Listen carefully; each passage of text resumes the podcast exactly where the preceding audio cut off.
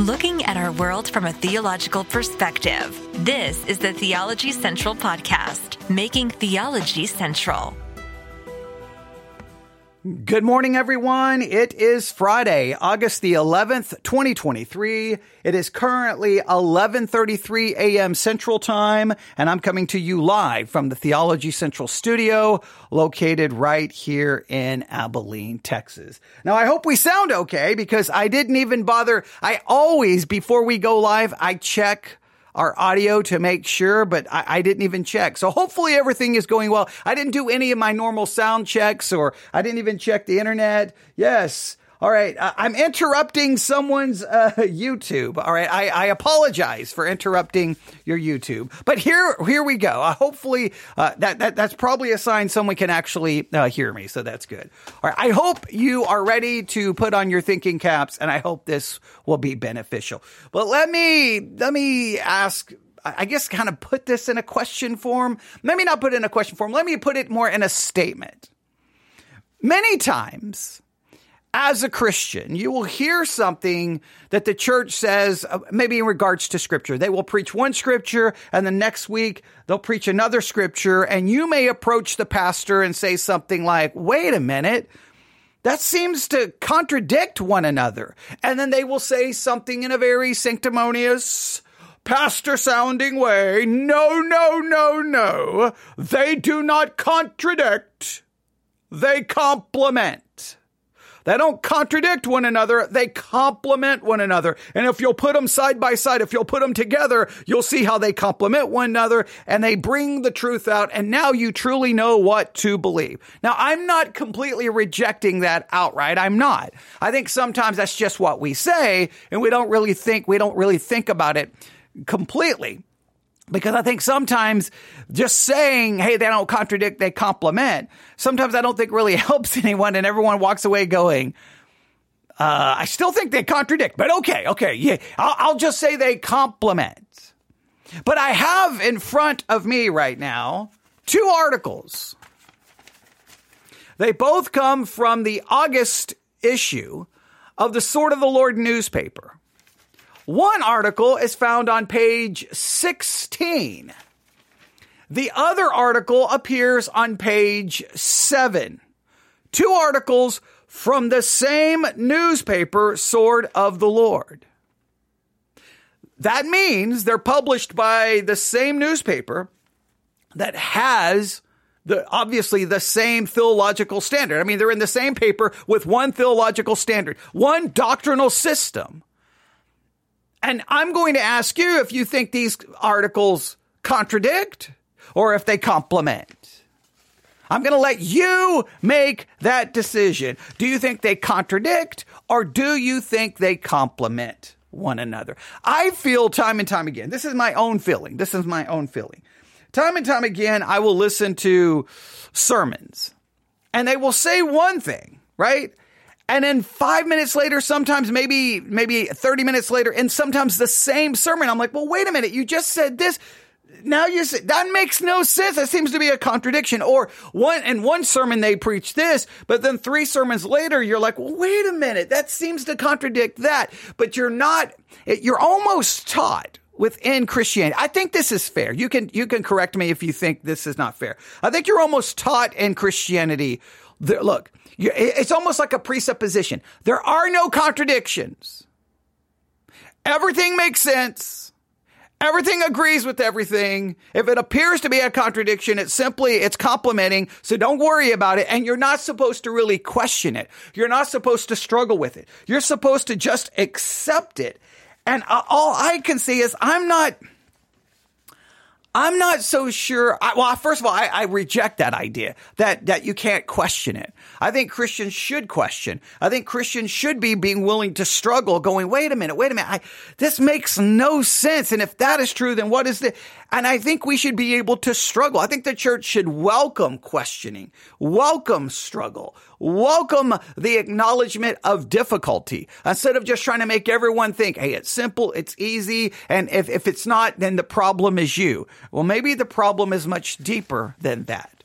But then maybe some of us, maybe here's the problem yes, maybe for some, they, they want to stop all of the questioning. They just want simple answers and no struggle and no difficulty. And I believe that's wrong. Maybe on the other side, the other extreme are people like me, where I question everything. I struggle with everything. Maybe that, maybe I go to the other extreme. You, you can, you can make your own judgment of whether that's true or not. But I think that there is, I think typically the church goes with, hey, don't question, don't doubt, don't struggle. It's simple. And they, they throw, they throw out those, the little cliches, the little bumper sticker answers, and you're supposed just to go along with it and say, oh, praise God, everything makes sense. And I don't think it's that simple. Now, maybe you could say, some of us, at least on my side, we, we can't go three seconds with raising our hand going, uh, but, uh, wait, um, but how, wait, no, how come, wait, what about this? And, and I know in some ways that drives people crazy. I know sometimes people probably in my church would like, could you stop bringing up so many questions because it's difficult, but I, I want people to, I feel like, a, and I say this all the time, a faith that can never be questioned, a faith that can never be doubted is a faith not worth having because I don't think it's a real faith. It's, it's just like a, it's a pretend faith where you pretend to believe, but you really don't have faith until that faith can withstand the questions and the doubts and the struggles and the reality. Um, so someone just said, I'm definitely on the other extreme, and it does feel generally uh, unwelcome by the Christian population. I do believe it's unwelcome by the Christian population. So, but because I get, I bet you if I was to even try to talk to the sword of the Lord about what I see here, they would be like, I don't understand the problem. But, may, and again, maybe the problem is me. But you get to determine. You get to be the jury today. You get to be the jury. You get to render the verdict, and I will live by your verdict. Probably not. But I, I will at least pretend for just a few minutes that you get to be the jury and your decision is final. So are you ready to make a decision? We're going to start. I'm going to go with these in the order that they were printed. Since the sec, the, since this article was um, on page 16, I'm going to set this one aside and I'm going to grab this article, which is on page seven. Now, this article appears under a section that they have for kids. They have for kids. Now, of course, you know, leave it up to me. I'm reading every, I'm going to read everything in a paper, right? I'm reading everything. I don't, I don't care the, you put a newspaper in front of me, I read everything. Okay. You put a magazine in front, I'm reading every single article. I just, that's what I do. So anytime I get the sword of the Lord, I devour the thing. I read, I read everything. I mean, it doesn't matter the section. So, hey, it's for kids. I'm reading it. It's called Adventures for Kids and it is entitled Davy's New Heart. Oh, okay. I got to be careful here. I got to be careful here because I can't. You're the jury. I need to try to just present this in an unbiased way. All right. But if you've been, if you've been, li- for those who listen to me all the time and for those who've listened to maybe our long gospel series or even our Jeremiah series, there's a high probability you're already going to know how I'm thinking. But forget, forget how you think I will think. You think for yourself. You render your own verdict. So if I, if I start kind of giving away how I feel about this, you just ignore me because you, what you need to just say out loud is, Hey, I don't know who he thinks he is. I'm, I'm on the jury here. All right. All right. Someone is like, present the facts. Hey, it's called a tease. I, I got to make you wait. I got so just be patient. Be patient. All right. Be patient. I'm making sure you keep listening. All right. But are you ready? All right. Davy's new heart from the from the August issue of the Sword of the Lord newspaper. I told everyone to get a subscription to this. See, if you would have gotten a subscription, you could pull out your own copy right now. Okay, here we go. Oh boy, okay. Even trying to read this, all right? Even trying to read this, even trying to read this can be difficult. Here we go. Here we go. I quote, this is how the article begins.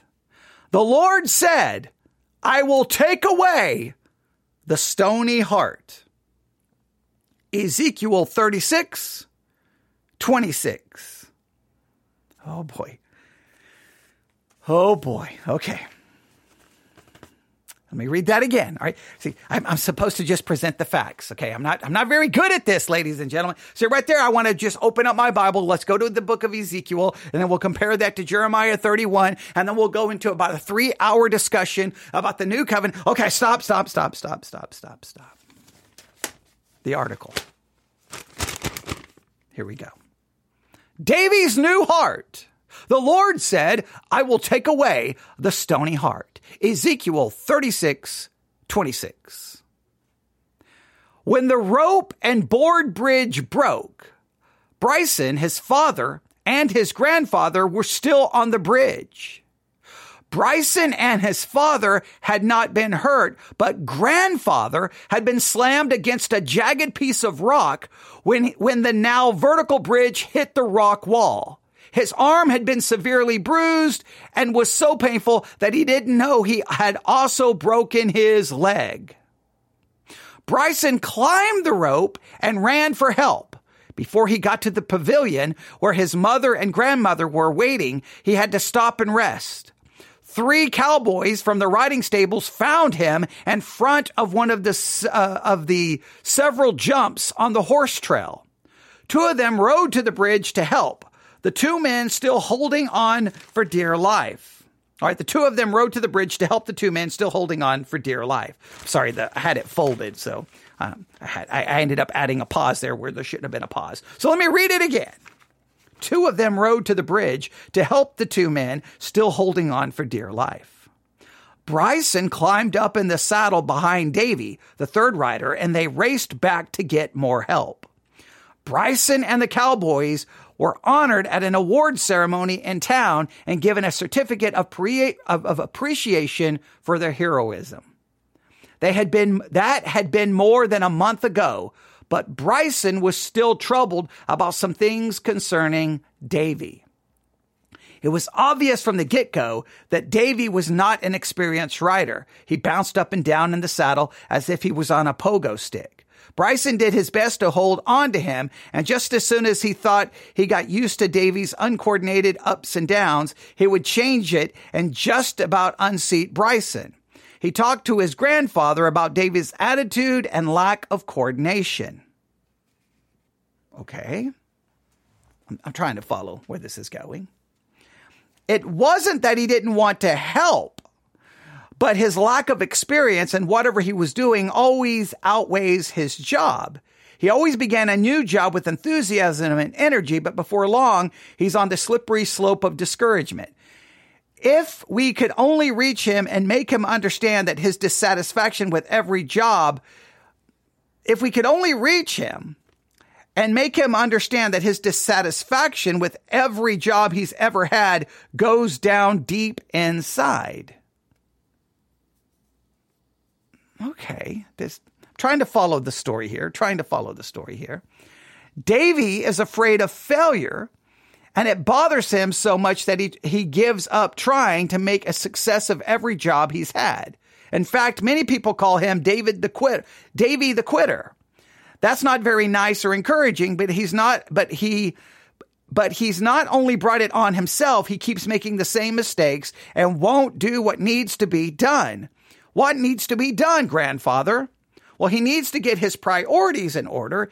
And the first one is to stop fighting the Holy Spirit's prompting him to confess that he is a sinner and in need of Jesus as his Savior. Okay. I don't know how this goes from being uncoordinated and riding a horse and quitting work to now he needs to stop fighting the Holy Spirit and he needs to confess that he's a sinner and in need of Jesus as Savior. I don't really know how this story is going, but let's just, what is happening here? All right, you got a rescue happens because some people are hurt on a bridge, but one of the cowboys, I guess, the third rider, Davy, he is not that experienced and he's like a pogo stick and he lacks coordination and he quits every job. And grandfather's advice is, well, the first thing he needs to do is get his priorities right. and the first priority he needs to stop fighting the Holy Spirit's prompting. He needs to confess.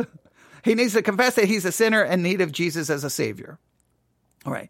Many neighbors and people from the church have talked to him about this. He is convinced they are right, but at, la- at the last minute, he backs away from it and goes on in the same manner.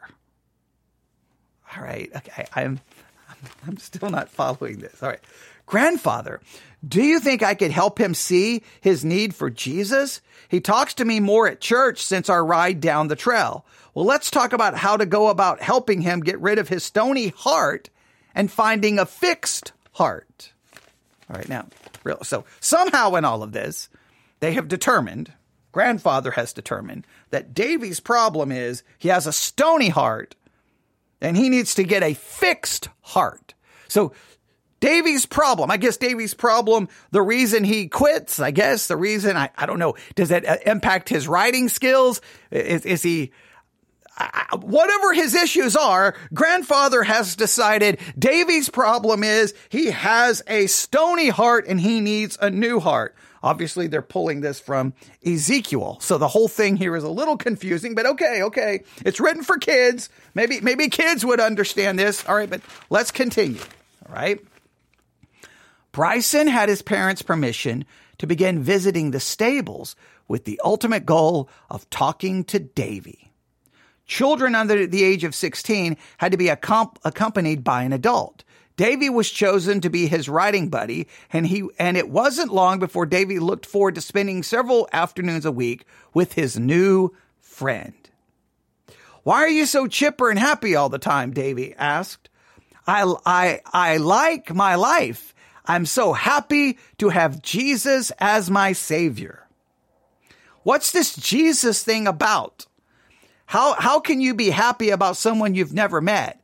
He lives in heaven, so how did you meet him? You aren't going to tell me that you sneaked up to heaven one night when nobody was looking. No, Jesus met me here on earth where I live. So he just popped around a bush and yelled surprise. No, I met him in my heart. Wouldn't you like to meet him too? Don't, don't we have to be in church? Nope. Let's meet him right here. After a few moments, Davy said, let's do it! Exclamation mark. So I had to add that. Now, I still don't know how exactly we this story gets us here. We have people hurt on a bridge, and then the worst thing I've heard about Davy is that he's uncoordinated. He rides like a pogo stick on a horse, and he always quits his jobs. Oh, and he's not he's inexperienced. But I guess all of this proves that he needs Jesus. I don't know. The whole thing is bizarrely written, but okay. All right, so here we go. After a few moments, Davy said, Let's do it. Right there in front of the horse jump where they originally met, Davy and Bryson knelt on the ground and Davy asked Jesus into his heart. On the way back to the stables, Davy said, I never saw the sky so blue and the clouds so fluffy and white. What an absolutely beautiful day. Flash even seemed to pick up the happy spirit of the rider on his back. Now, Bryson thought, if Davy could just learn to ride without bouncing up and down so much. So obviously it doesn't fix that.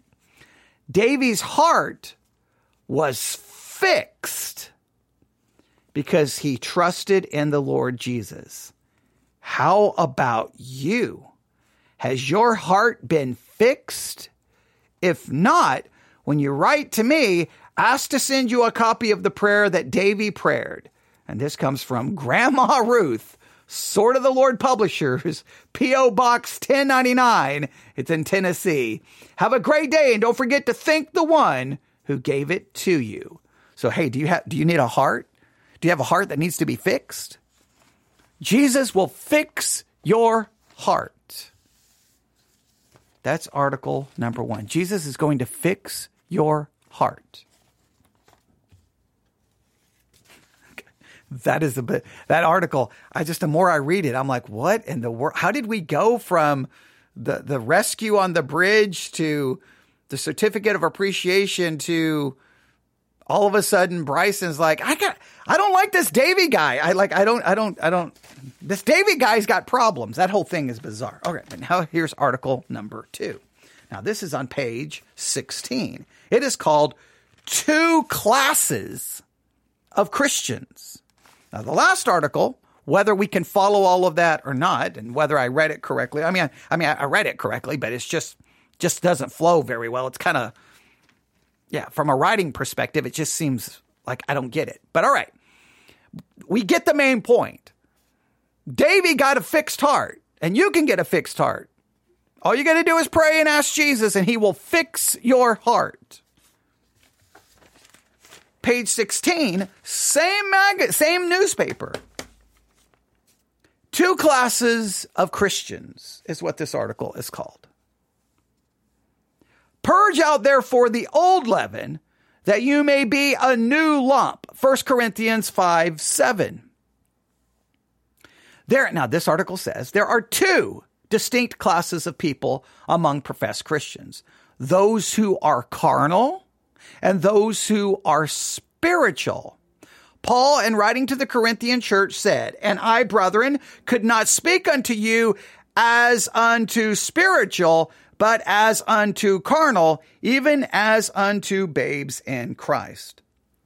I have fed you with milk and not with meat, for hitherto you were not able to bear it, neither yet now are ye able, for ye are yet carnal. For whereas there is among you envy, strife, and divisions, are you not carnal and walk as men? 1 Corinthians chapter 3, verses 1 through 3. All right, now, okay, I'm gonna I'm gonna read the rest of this.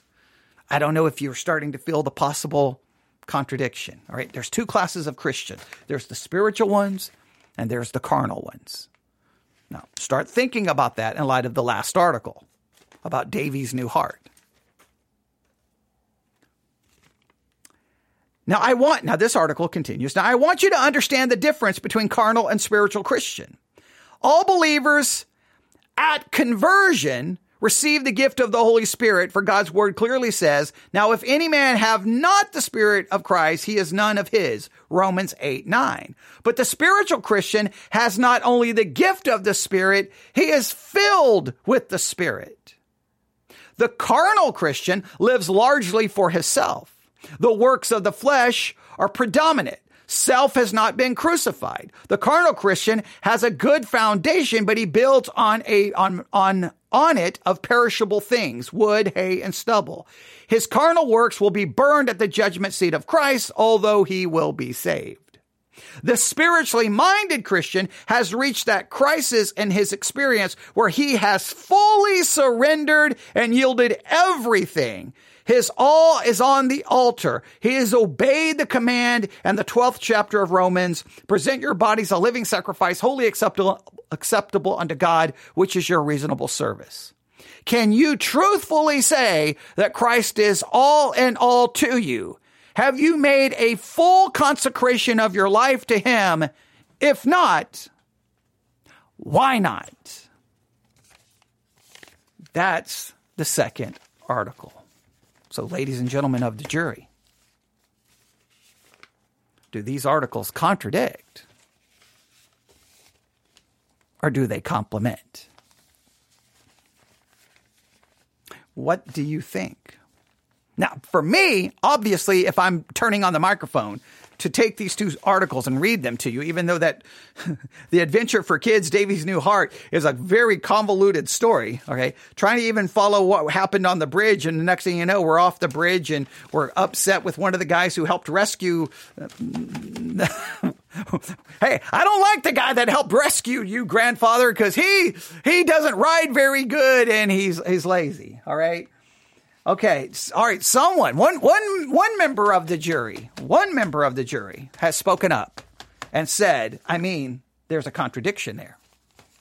To the rest of the jury, now, in, in the jury room, because as someone who's been on jury duty way too many times, because every time I get called, I, I get picked, and they always want me to be the foreman, right? Every time.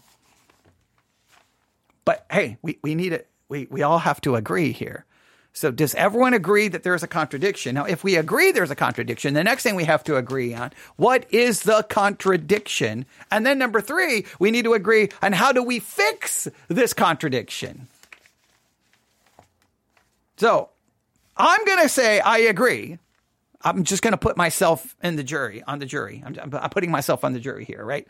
I agree there's a contradiction. I mean, obviously, you know, I think there's a contradiction. That's why I'm reading these two articles to you.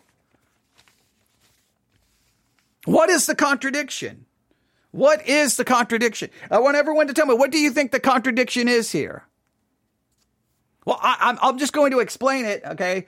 Uh, I, I, think I think it's just uh, I don't know if anyone else is listening. Nobody else may want to uh, say anything. That's perfectly okay.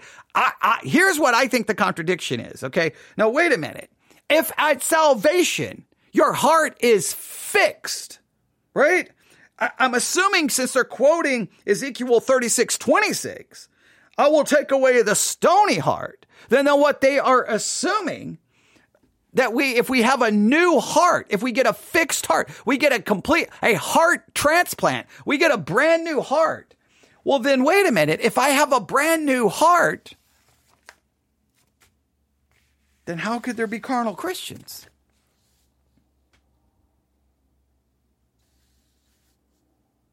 If I can get, if I get a brand new heart, then where is carnality coming from? Where does sin come from? Because the Bible seems to indicate it's from the heart where adultery, fornication, covetousness, that's where it all arises. It arises from within our heart, meaning the Bible seems to connect our heart to our sinful nature. Well, if I salvation, dun dun dun dun, I get a new heart. Well, then that would seem to indicate the eradication of the old nature, would it not? And if it and if the old nature is eradicated, then how do you have carnal Christians? Now, some say, you know, carnal Christians are, that's not a, I went to one, I went to one school and I got the, the textbook downstairs. Um, I think somewhere, somewhere downstairs that, well, we had to write an entire paper, paper that there are no such things as carnal Christians. And we had to make an argument that there that, that no no no no no no that's that that that you're misunderstanding what it means to be a carnal Christian. A carnal Christian really isn't a Christian at all. They're they're a professor of Christianity, they're not a possessor of Christ.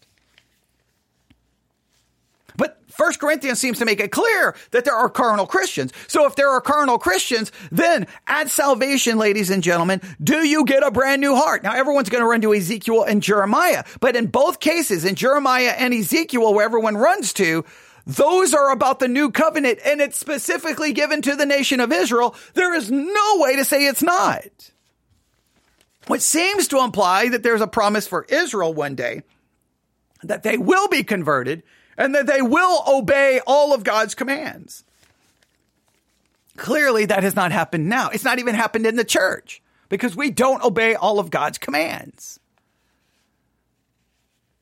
So if you tell people, hey, ladies and gentlemen, when you were saved, your old heart was removed and you get a new heart. Well, if you get a new heart, is that not the eradication of the old nature? Or are you going to say you get a new heart, but you also have the, the old nature is not eradicated. So you, now you have a new heart and the old nature. So you have this duality inside of you. Is, is that, is, is that maybe the way we want to look at it? Okay.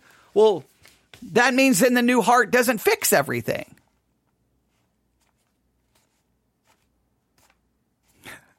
So, and so the old heart is gone, but the new heart, but the old nature is still there, right? Is that, is that how we try to understand? So we have a new heart and the old nature. Was the old nature a part of the old heart?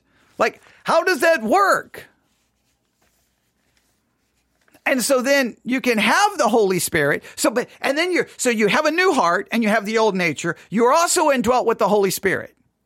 Now, the Holy Spirit is there, now, typically we say the Holy Spirit's there to empower you. So if you have a new heart and the power of the Holy Spirit, can you get to sinless perfection? Almost all Christians will be like, no, you can't. Well, now wait a minute. I'm confused. If, if I have a new heart and I have the power of the Holy Spirit, does that not overpower then the old nature? Well, then they come along and say, no, no, no. You have a new heart. You have the Holy Spirit, but now you have to be filled with the Spirit. Well, how do I get filled with the Spirit? Well, now you have to then submit yourself. If you will yield yourself and submit yourself enough to the Spirit, then now you'll have, you'll have, you'll have a new heart, a Holy Spirit, and you'll be full of the Holy Spirit, but you still can't get to sinless perfection. Well, wait a minute, wait a minute, wait a minute. So now you're telling me a new heart, the presence of the Holy Spirit, and being filled with the Holy Spirit still can't get me to sinless perfection because almost all, no matter how many times preachers preach and they say, no, no, no, you can now say no to sin. You can say yes to God. Sooner or later, they always go, but however, you can't be sinless. Okay. Well, wait a minute. So now three things, new heart, presence of the Holy Spirit and filled with the Spirit still does not get me to sinless perfection. However, half the time when we preach it, we preach it as if basically that should be the expectation. You can now say yes to God and no to sin. Well, if I can say yes to God and no to sin, why wouldn't I be then perfect?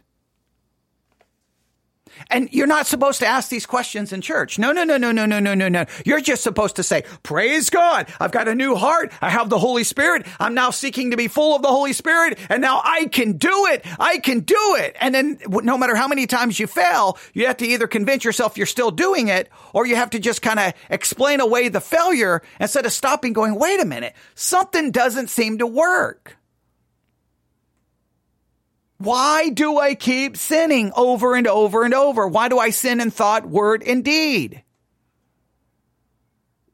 The church creates this weird contradiction and everyone is supposed to just be like, shh. It's almost like, shh, don't look behind the curtain. Just, just, just act like everything's good. S- raise your hand, sing a praise song, say amen, say praise God, everything is good, and don't ever go, well, wait a minute, I'm confused new heart, and dwelt by the third member of the Trinity, that is God Himself, right? The Holy Spirit, one God, three distinct persons, co-equal, co-eternal, all right, co-powerful, right? They're, they have the same power. This is the power of the Spirit is inside of me. Oh, and then I can be, I can get extra power.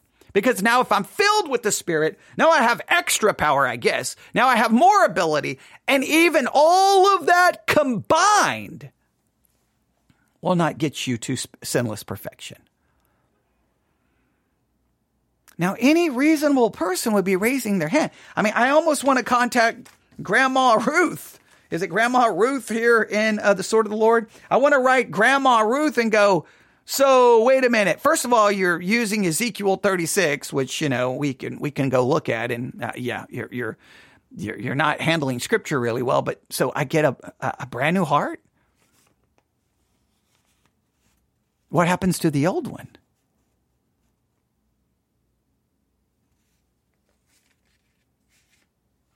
Or do I have two hearts now? Do I have two hearts?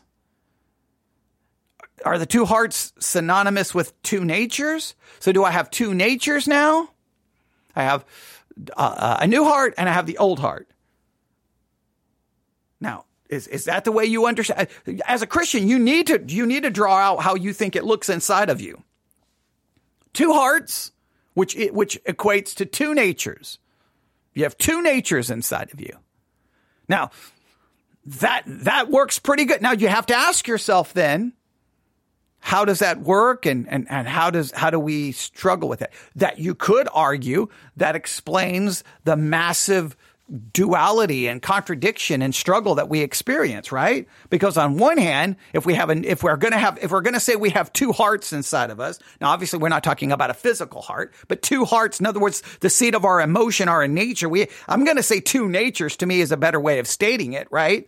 We have two natures. There would be, uh, that would to me offer some, that would offer to me some explanation of an, and a, and a kind of a weird way the horrible part about being a Christian because you got one part in you saying, no, I know I shouldn't do this. No, I don't want to do this. I want to please God. But then you got the other part of you going, no, you don't. You want to please self. You want to serve self. No, you don't. And you know that, that conflict that lives inside of you. And I think it describes the apostle Paul. The things I want to do, I don't, but he wants to do them, but he doesn't. The things he doesn't want to do, he doesn't want to do them, but he does them. There's this conflicting part. And even at the end of Romans 7, Paul seems to acknowledge this weird duality, right? In my mind, I'm serving the law of God, but in my flesh, I'm serving the law of sin. Paul, how can you be so contradictory?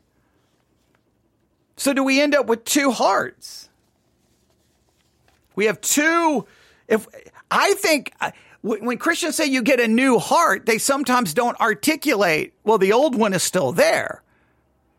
You just get a new nature and the old nature.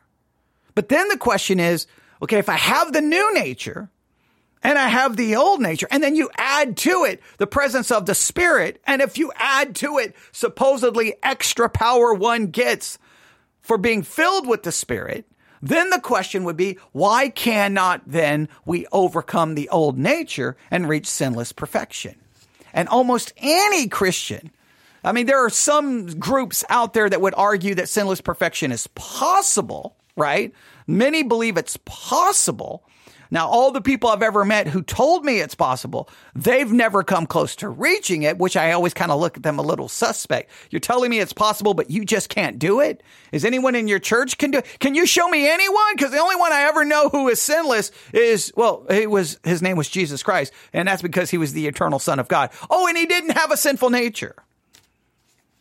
As long as we possess a sinful nature, that we can never be perfect and we will always sin because we literally have sin inside of us. So, if you were to ask people in your church exactly to map this out, how do you think they would map it out? Would they, would they go with two natures? You have the old and the new. Or would they say, no, no, no, no, the old is gone and now everything has, because many may quote the, the famous passage, if anyone is in Christ, he's a new creature. Old things are passed away. All things have become new. Well, that would clearly seem to eradicate the old nature. Now, I think that that has nothing to do with us pr- practically. That's, our, that's the truth of us positionally. See, in my position in Christ, yeah, I'm perfect, holy, because my position is based off an imputed righteousness and, and not any kind of infused righteousness. And if we get a new nature, Is that infused righteousness?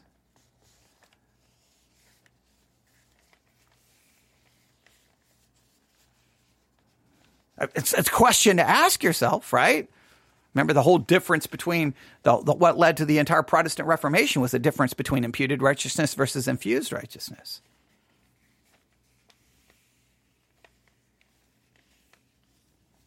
I definitely know the old nature is not eradicated. So I, I anyone who says you eradicate the old nature, I disagree with. The, the idea that two natures, I, I'm more, I'm more, I can at least understand that to some level, right? And that creates that horrible reality for a Christian is you got this one thing going, yes, I want God. I want to serve God. I want to be holy. I want to do this. And the other part going, forget anything, serve yourself.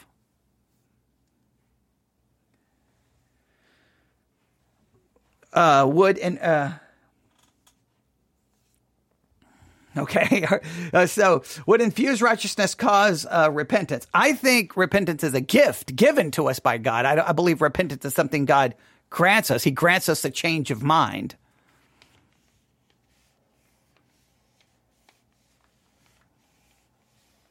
Uh, someone says, now that's a great question. I don't know. Is it infused? I, I don't know. If, if, if we, I, is it, is, do we call it an infused righteousness if we have a new nature? Now I know this to maintain the clear distinction between Roman Catholicism and a non-Catholic position that we would definitely say my justification though has nothing to do with a new nature. Right? My justification is based off an imputed righteousness. My justification has nothing to do with a new nature. In other words, my new nature does not contribute to my justification in any way, shape, or form. And I don't think the new nature even proves my salvation because my salvation is dependent upon an imputed righteousness. So I think we have to immediately remove it from having anything to do with justification. Now, you could talk about the new nature then maybe contributing somehow to sanctification.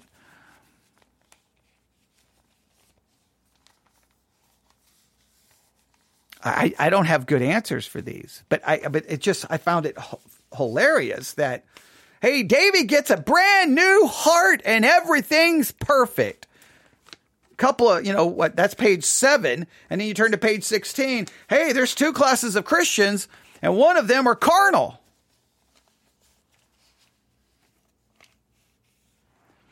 All right. Someone, someone is saying they see the distinction, but the infused question is interesting. I'm glad you think it's interesting. That's good. That's good. I'll charge you $50 for providing such interesting questions today. But I, I digress. But I, I, I think that this is the thing that Christians sometimes don't really spend time trying to articulate or try to figure it out because it's confusing. Sometimes the church just wants to get you to, you have a brand new nature. You have an, a brand new heart. Your old heart has been removed. And you're like, okay, well then sinlessness should be the expectation. Oh, on top of that, you have the power of the Holy Spirit living in you. And you can be filled with the Spirit and that somehow equates to more power. Okay, great. And then Five minutes later, however, read the small print. You're still going to sin. What in the world? Why? Now, sometimes push comes to shove, they will back up and admit. I mean, you get a new heart.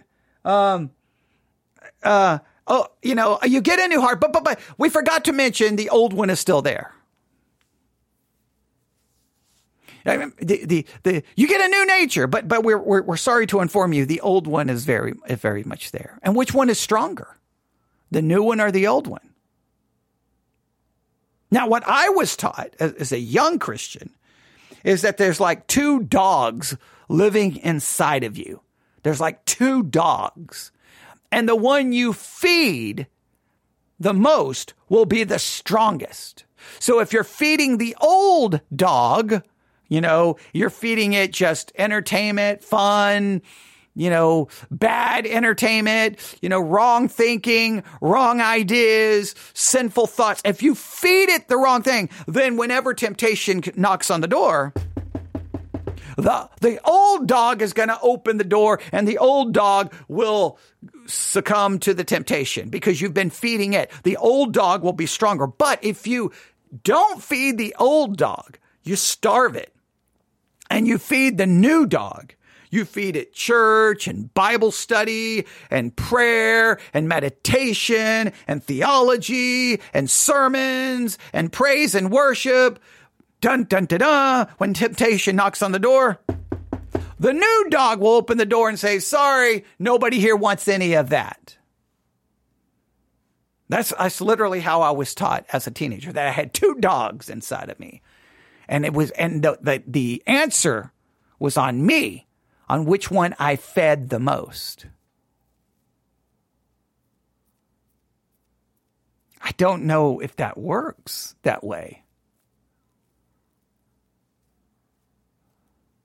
Because what happens is every time you sin, Every time you make a mistake, you're like, I got to feed the other dog more. I got to feed the other dog more. I got to, I got to pray more. I got to go to church more. I got to read my Bible more. And after some point, you realize all the reading, all the praying, all going to church, the old dog is still very much active in there and you've yet to starve it to death. For some reason, the old dog just continues to live. And that illustration again, I think begins to fall apart. I just don't think that, that works very good. So then others will say, no, no, no, no, no, no, no, no. Here's the issue. Here's the issue. You, when you get saved, you get the new nature. Now what you have to do, and they present, they put this on you. You have to crucify the old. You have to present yourself as a living sacrifice. That you have to do it. That you have to kill it off. And then you do this through your own efforts. And again, once again, it's Bible reading, church, prayer, and then somehow you crucify the old. But am I the one who crucifies the old? I've got to present myself as a living sacrifice. I've got to do this.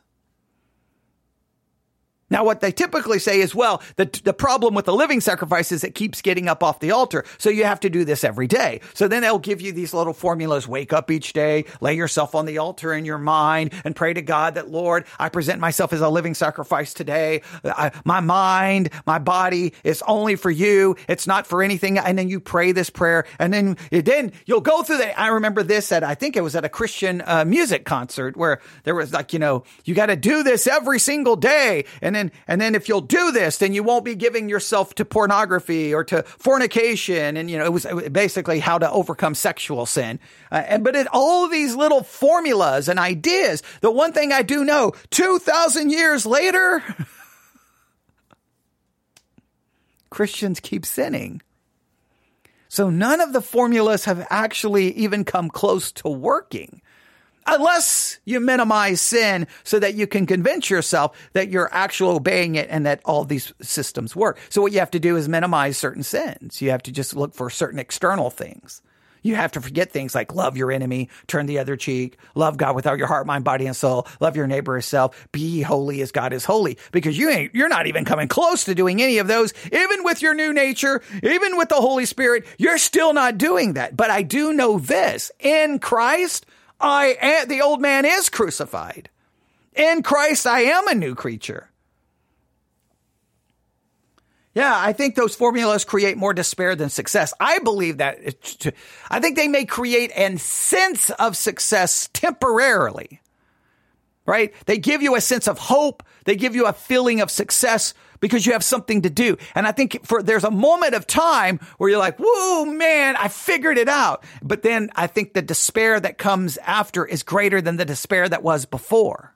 Or it creates total absolute Pharisaical self righteousness where you convince yourself that you'll clean up the outside of the cup and that is sufficient.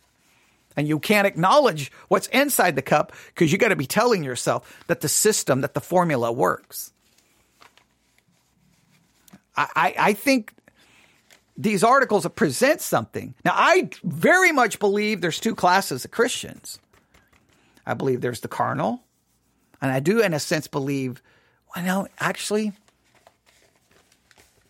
I may want to modify that. Are there ever truly, ever anyone who's truly spiritual? Are we always carnal to, in some way, shape, or for every area where I can say I'm spiritual? And is not carnality very much present? Is carnality ever not present in the life of a believer? It may not be present externally, but carnality is seen inside of us continually and how we treat other people, small things and how you treat people.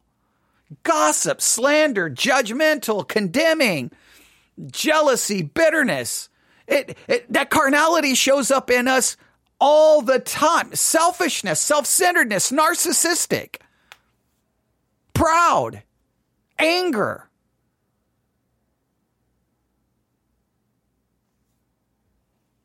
So I guess I guess we could um, yeah, someone said maybe not two uh, classes, but maybe a continuum. A continuum. I think. I think there's. I think there's a. I think it's merged together. So when we say there's two classes, maybe what we say is there are just Christians who carnality still very much exists inside of it. In fact, look, if your nature is still carnal, then by definition, are you not carnal if your very nature is carnal? I mean, just think about that just logically, right? If you, if we believe the old nature remains, then by very definition, carnality is a part of your nature. So you would have to be classified as carnal some way. It's a part of who you are. You can't deny it. To quote the great philosopher Lady Gaga, was born that way. Now, she meant it in a wholly different, completely different context, but the point is, we're all born that way. We're born carnal, and that carnality will be with us until glorification. So in some ways, aren't all Christians carnal? And carnality is seen constantly. It's seen sometimes in how you and everyday things happen in your home with spouse or children. Carnality is there. Carnality maybe with extended family, how you deal with them and how you feel and how you get here. Carnality is there. Uh, sometimes you, you make it, you, you become, it's obvious you only think about yourself and you don't think about how someone else feels or how, what someone else is going through. Carnality. Sometimes you, you think more about what you want than what someone else, you think more about the good that you want than the good that someone else should, should get and focus on them than not yourself. Carnality. You don't love your enemy. You don't turn the other cheek. Carnality. Carnality is, is the, is the norm for us. So I was going to say two classes of Christians. I know in a roundabout way the text does seem to articulate, hey, I can't speak to you as spiritual, I can only speak to you as carnal. I understand that. I don't know if it's trying to clearly outline two classes. Okay, I think, oh, that's a good way. So we could maybe say all Christians have carnality, but but some experience more fruits of carnality or spirituality. I think it's true, and I think it's a continual a continuum as as I think they said earlier. It's a continuous, it's like a circle. It never stops. Some days there's going to be, you're going to see the evidence of carnality. Some days you're going to see the evidence of spirituality. So then would this not make a better argument than maybe there are two natures inside of us?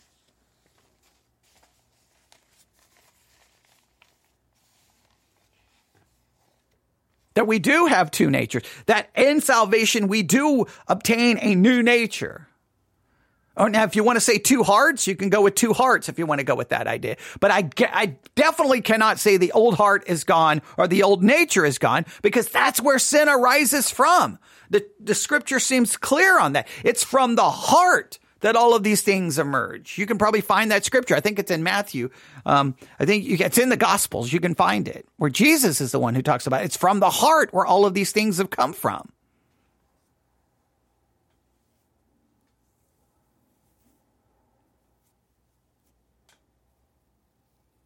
So I'm going to argue.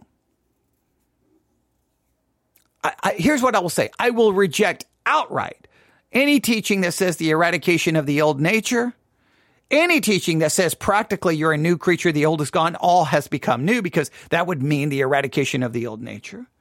I would argue against any teaching that says now that you're a Christian, you can say no to sin and yes to God as if sinless perfection is possible, if not plausible. I reject that because just reality teaches none of that is true. We sin, sin, sin, sin, sin, sin, sin, sin. 2,000 years of church history. Still no one has made perfection. No one's even come close. In fact, sometimes the people that we think are so godly, after they die, we start finding out a lot of the information. All of a sudden, their dirt starts coming out, and you're like, oh man, they were not near as godly as I thought we, they were. And guess what? Same in your life. So I reject those teachings outright.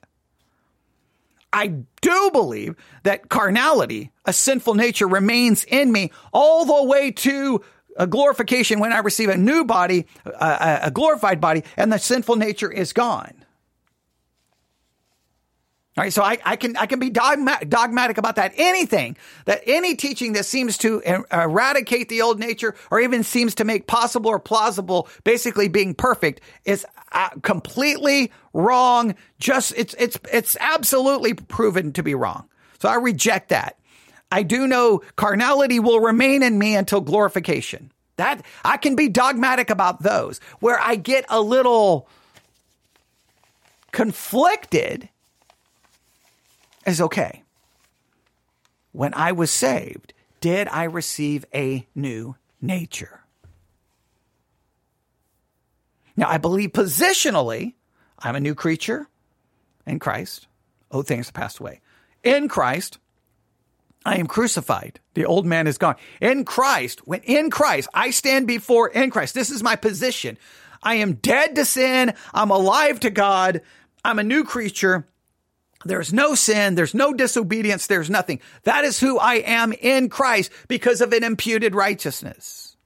Now, positionally, in reality, in everyday life, my carnality remains. That is dogmatic fact.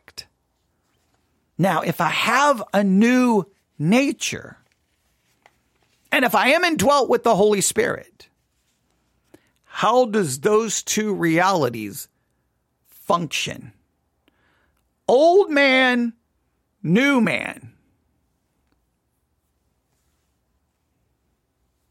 Is that an accurate description of the reality of a Christian? I think in some ways it should because it shows the never ending conflict that is going on inside of you. There's one part of you that loves God and wants to serve God. And there's another part of you that hates God and doesn't want to obey anything God has to say.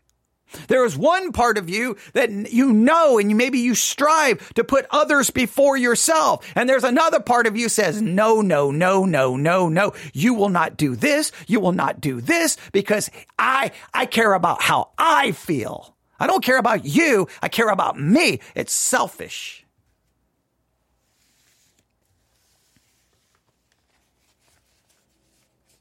Now, does this fit in with the put off, put on?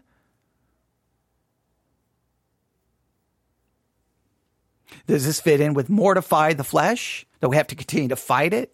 Does this does this fit in with spiritual warfare? That the really the front lines of spiritual warfare is not external. It's not outside. It's not Hollywood. It's not music. It's not pornography. It's not no, the the battle is inside of you. Because you still the old nature is still there.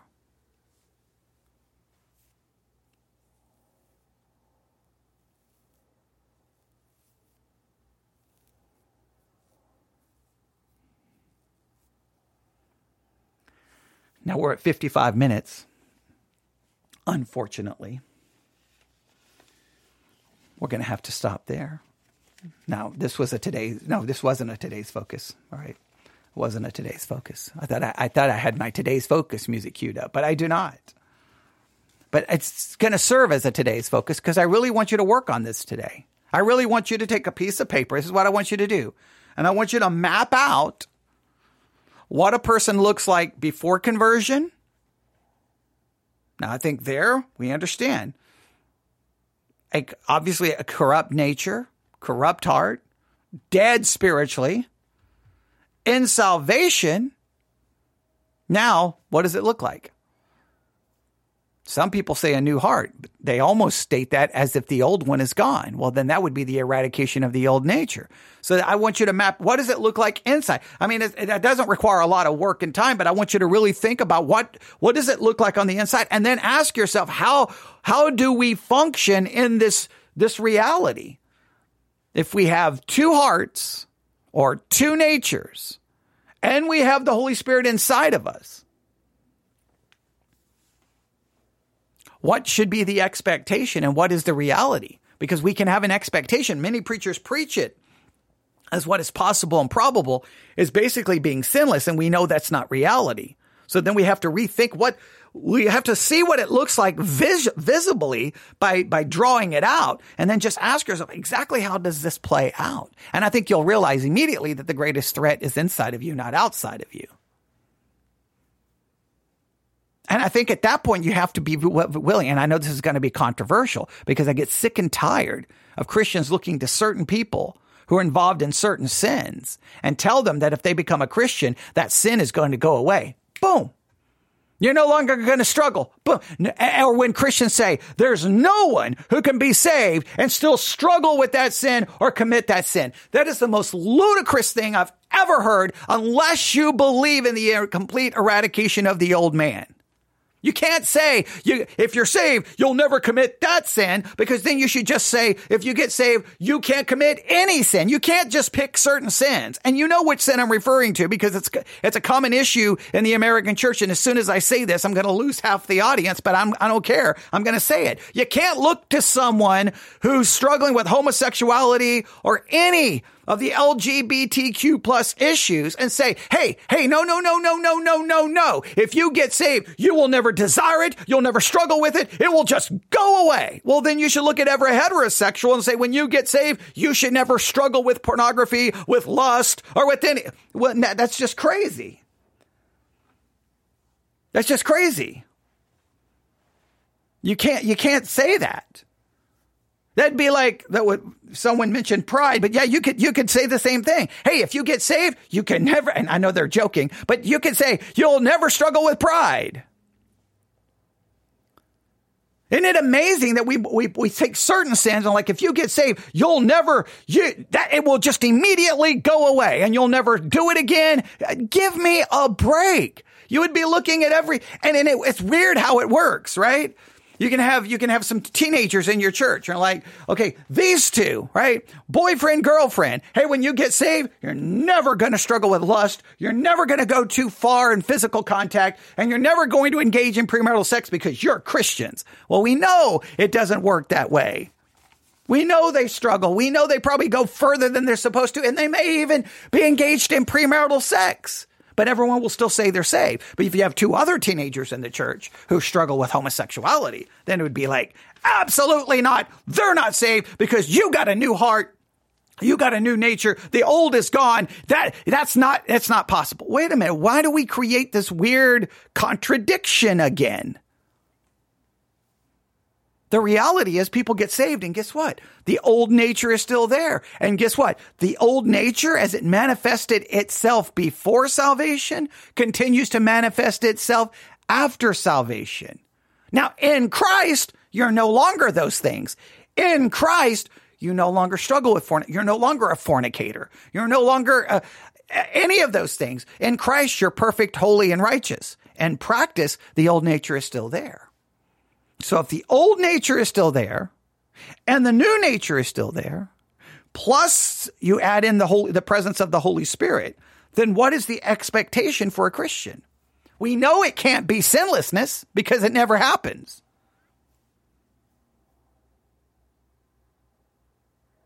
Now we're at 60 minutes. So I will stop. I know we just barely scratched the surface. But Hey, Davy got a new heart and a weird written, a weirdly written story that I don't really quite understand. Quoting Ezekiel 36, which I think rips it completely out of context, that's a whole different story. And then we get two classes of Christians. We've discussed these two. I believe they don't complement, I believe they contradict. And I believe it's a contradiction that Christians constantly struggle with because we don't really know how to process this and any, because nobody wants to struggle with these issues. We just throw out these blanket dogmatic assertions about people, declarative statements without ever taking them to their logical conclusion or saying, well, wait a minute. If you're going to say that about them, you got to say that about everyone else. So either you believe when someone gets saved, they never committed any sin, or for some weird way, you get to pick which sins they can and cannot commit or you have to admit they're still sinners. The sinful nature remains and they're going to continue to struggle and they're going to continue to sin. And if, even if they get victory over that sin, there's going to be 50 others they're still sinning and struggling with. And again, I can always give you the basic ones.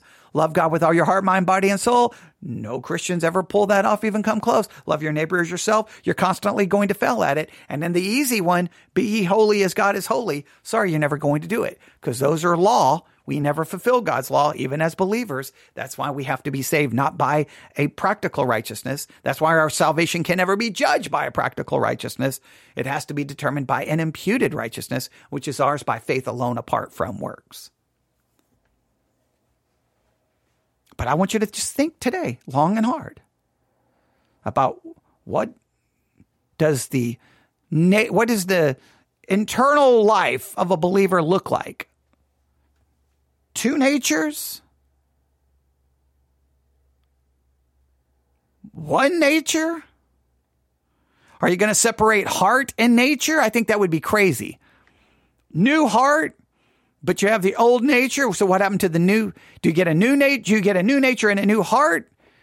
And then the old heart's gone, but you have the old nature. Like sometimes when Christians start articulating this, they don't, I don't think they've ever thought it through.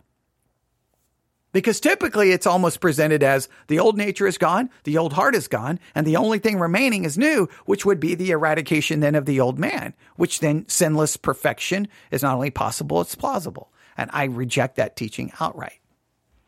All right, you can email me news, if at yahoo.com, news, if at yahoo.com, news, if at yahoo.com. The two articles today came from the August 4th, 2023 issue of the Sword of the Lord newspaper you should subscribe to it. I always find something to have a discussion about.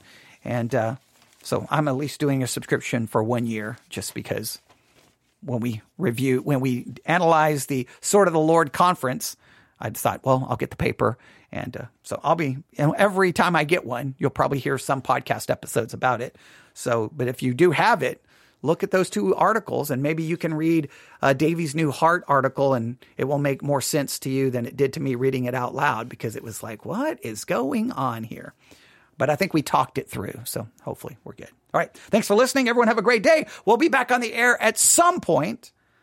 But I think right there, those 64 minutes gave you plenty to think about. Now, if you stop after this and don't think about it, then we don't accomplish anything. But if you want to think about it and email me, newsif at yahoo.com, that completes the circle. And that's usually when the fun part begins, is when we start having good conversations about it. Thanks for listening. God bless.